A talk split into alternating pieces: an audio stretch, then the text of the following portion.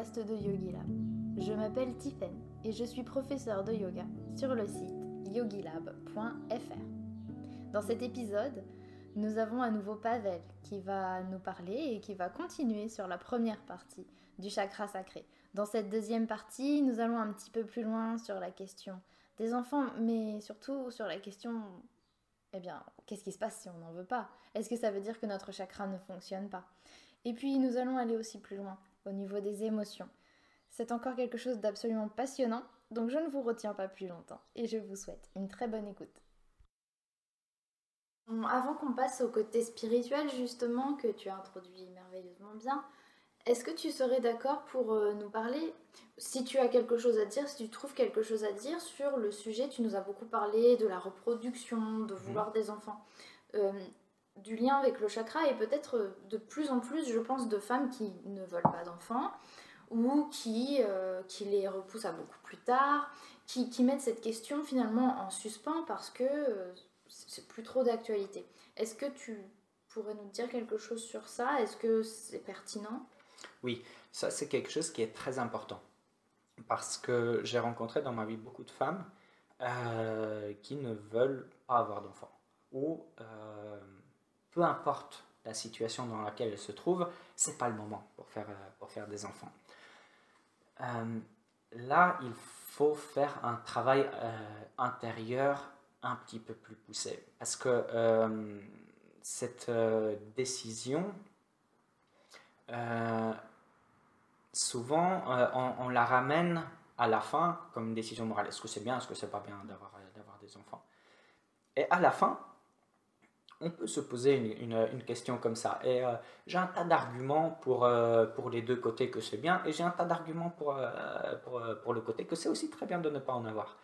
alors, quelque part, la moralité d'une décision comme ça, moi j'aurais, j'aurais envie de, de, la mettre un petit peu de, euh, de, côté parce qu'au final, même pour, pour, pour juste pour m'amuser, euh, quand quelqu'un me dit que c'est très important d'avoir des enfants, j'aime bien donner tout un tas d'arguments pour euh, laquelle ce n'est pas vrai. Quand quelqu'un me dit qu'il ne faut pas avoir d'enfants, j'ai beaucoup d'arguments pour dire, dire le, contraire.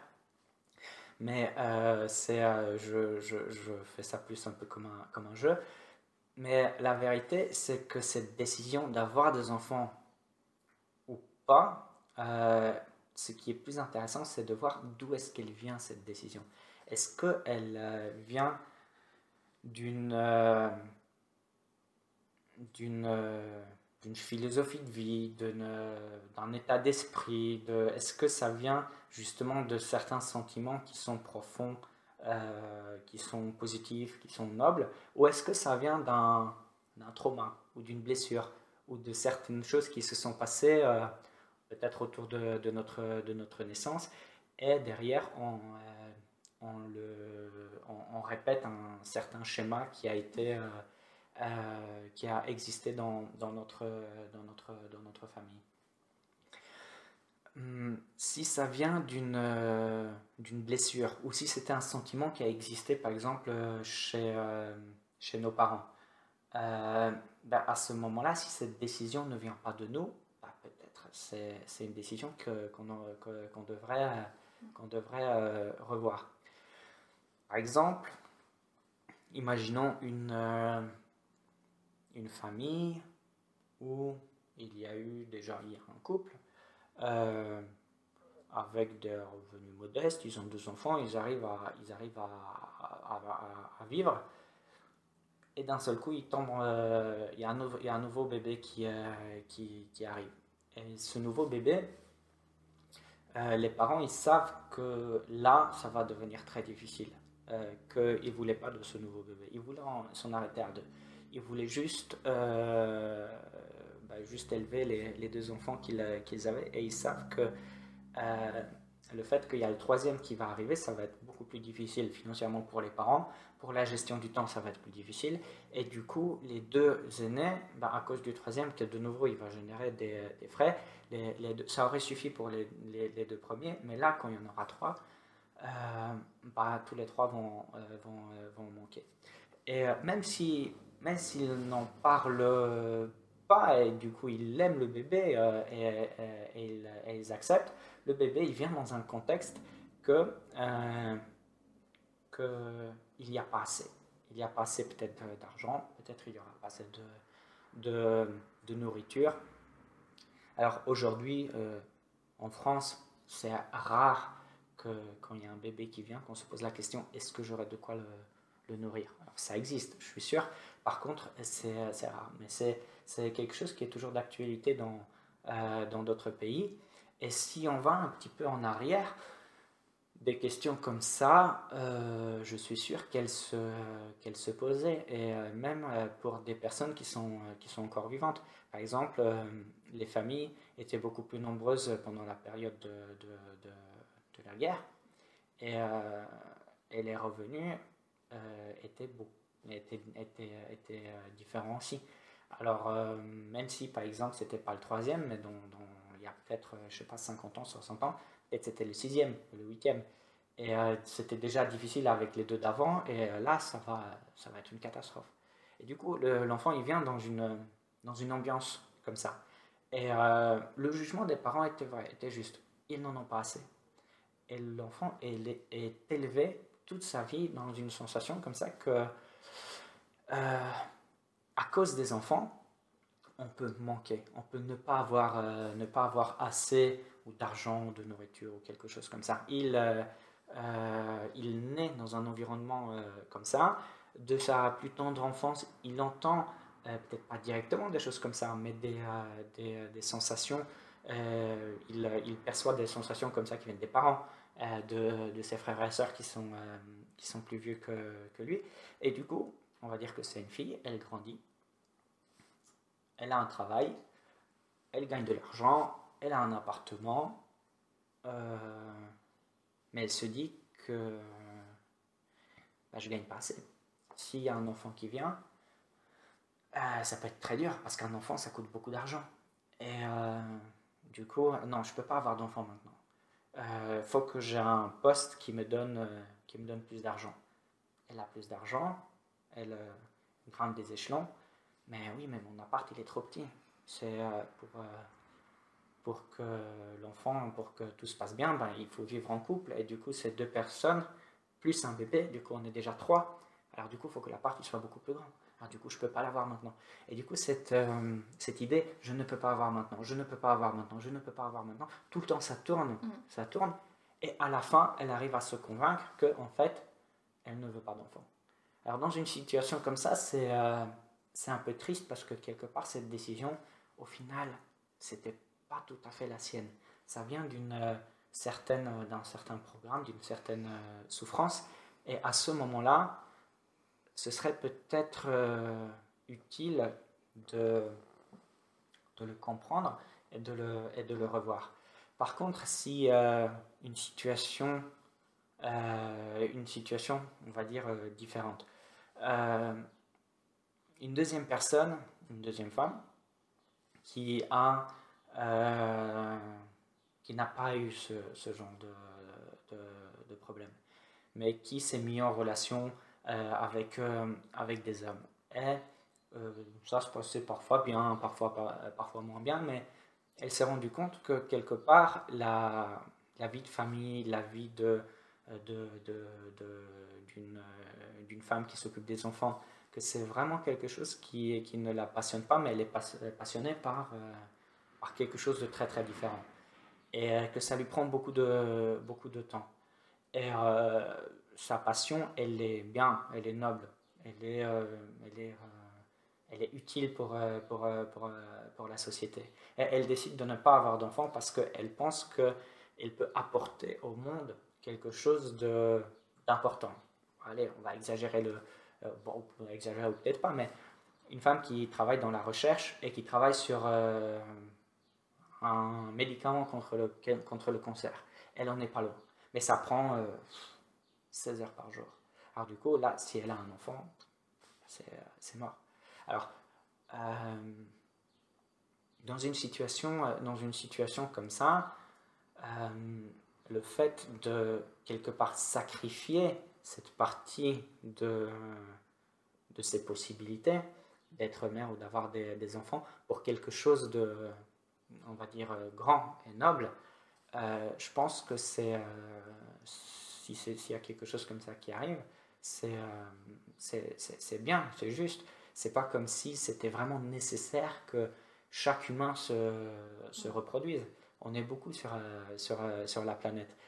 Et hum, cette, quelque part, cette sensation qui est très primaire, très animale, ce besoin de se euh, reproduire. C'est souvent nos hormones qui nous, qui nous poussent à, à, le faire.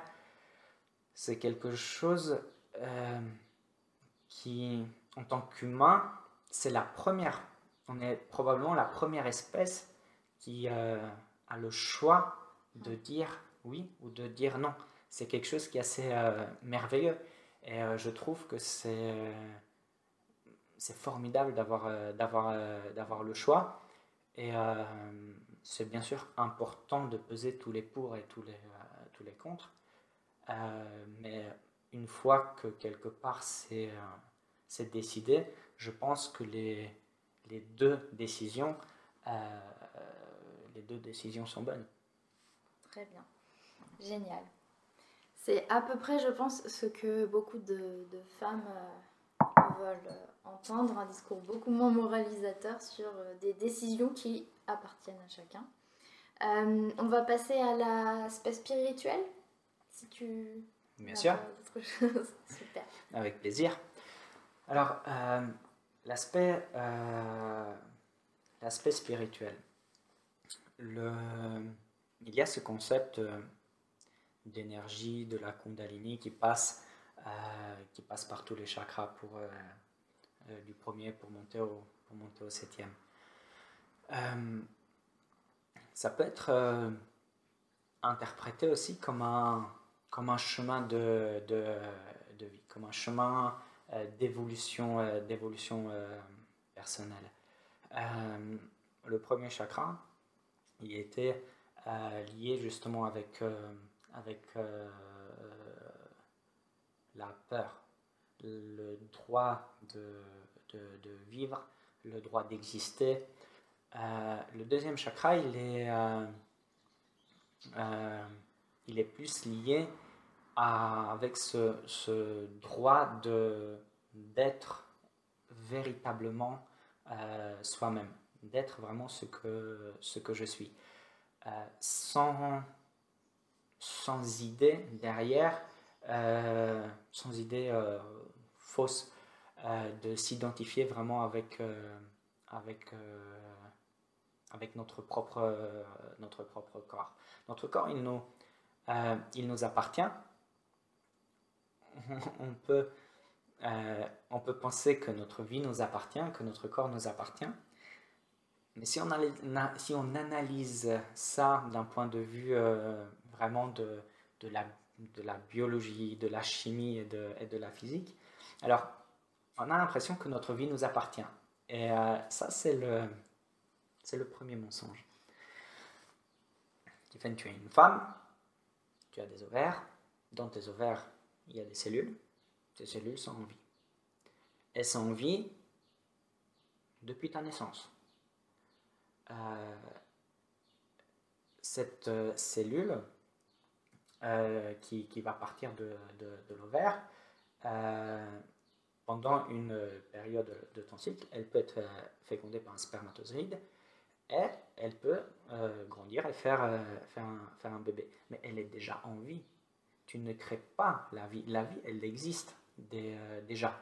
Alors, du coup, on a cette expression qu'on donne la vie. C'est pas tout à fait vrai. Cette vie, elle existe déjà. Ta mère n'a pas créé ta vie. Tu existais déjà comme une petite cellule dans, dans son ovaire depuis sa, sa naissance. Euh, on n'a pas le pouvoir de, de, créer la vie. La vie, elle euh, existe depuis très très très très très longtemps. Et euh, la seule chose qu'on fait, c'est qu'on prend une partie de notre vie et on la passe plus loin. On ne la crée pas dès, le, début. Du coup, si on ne peut pas la créer, on pourrait tenter de dire qu'elle ne nous appartient pas cette idée de, vie qui nous, appartient, c'est aussi, c'est très lié avec le, deuxième, le deuxième chakra et cette idée de création de vie. S'il y a quelque chose qui nous appartient, en théorie, on peut faire ce qu'on veut avec. Alors bien sûr, on peut, on peut s'enlever la vie, il hein, n'y a pas de problème. Il y a, des gens qui, euh, qui, font ça. Et du coup, on pourrait se, dire qu'effectivement, on peut, on, peut on peut prendre la vie de, de quelqu'un ou on peut, on peut se tuer. Par contre, à l'inverse, on ne peut pas le faire. On ne peut pas garder notre, notre vie. À un moment, à un moment on, la, on la perd. À un moment, elle, euh, elle s'en va. Et rien, rien au monde peut, peut, la, peut la, retenir. Et euh, moi, ça me fait penser à, à, cette petite différence, on va dire, de, euh, de perception des choses entre, entre être et, avoir. Je pense qu'on n'a pas une vie, je pense qu'on est vivant. Et c'est quelque chose qui existe, euh, que la vie existe en nous, ça a déjà existé euh, avant. La cellule qui, qui m'a créé dans l'ovaire de, ma mère, elle était vivante et elle s'est multipliée de, tout un tas de, cellules, mais à la base, la cellule qui a donné naissance aux cellules de l'ovaire de ma mère était dans l'ovaire de ma grand-mère, et ainsi de, et ainsi de, et ainsi de, ainsi de suite. Alors, euh, si la vie, c'est pas quelque chose qu'on a, du coup, quelque part, on ne peut pas le perdre. Et la mort, à ce moment-là, c'est pas le fait de perdre la vie. Si on est vivant et après on est mort, euh, par définition, ce n'est pas quelque chose qu'on a perdu, mais c'est quelque chose qui a euh, changé. C'est un, changement d'état, un changement euh, j'étais vivant, je suis, je suis mort, mais c'est un changement de d'état d'organisation, de, de, on va dire. C'est comme euh, notre corps avec, euh, avec lequel, euh, avec lequel on, s'identifie. Notre corps, tu penses que voilà, si, si, tu regardes ta main, tu te dis, ben, c'est moi. Mais techniquement, les atomes qui forment, qui forment ce bras, il y a quelques semaines, quelques mois, quelques années, bah, c'était euh, une pomme, c'était euh, une poire, c'était euh, une feuille, de, une feuille de, de, salade. Ce même atome, il était, il était là-bas. c'est pas toi, tu as pris des éléments extérieurs, tu les as, tu les as assimilés en, en toi, et tu te dis que bah, maintenant c'est moi. Et avec la, la vie, c'est un petit peu pareil. On a l'impression qu'on a une vie et qu'on peut la perdre. Je pense que il y a une. Euh, comme, dans une, comme, dans, comme dans la conscience, la vie, la vie fait partie d'une d'une chaîne euh, de, de, transmission mm. euh, de, de, vie et d'information. notre vie fait partie de la vie qui, euh, qui se développe euh, depuis des, milliers d'années, on a le choix aujourd'hui de la passer euh, plus loin ou de, ne pas le, ou de ne pas le faire, mais au même titre que notre, notre vie ne nous appartient pas tout à fait, mais fait partie de, de la vie dans, sa, dans sa globalité, notre, notre conscience, pareil, elle fait partie d'une d'une grande conscience euh, euh, collective. Et, euh, ce deuxième chakra, je pense qu'il est surtout lié à,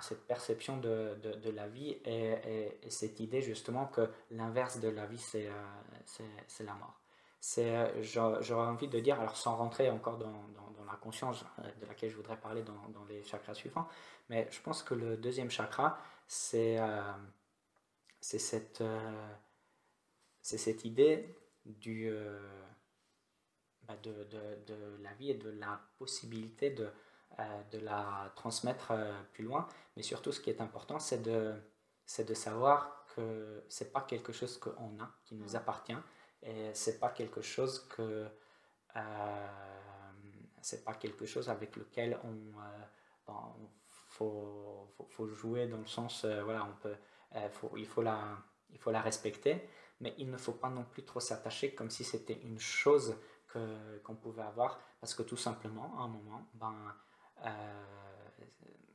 c'est un état qui, qui, qui va changer Qui va changer, donc plutôt un état qui va se transformer, mais pas un état qui va disparaître. Donc.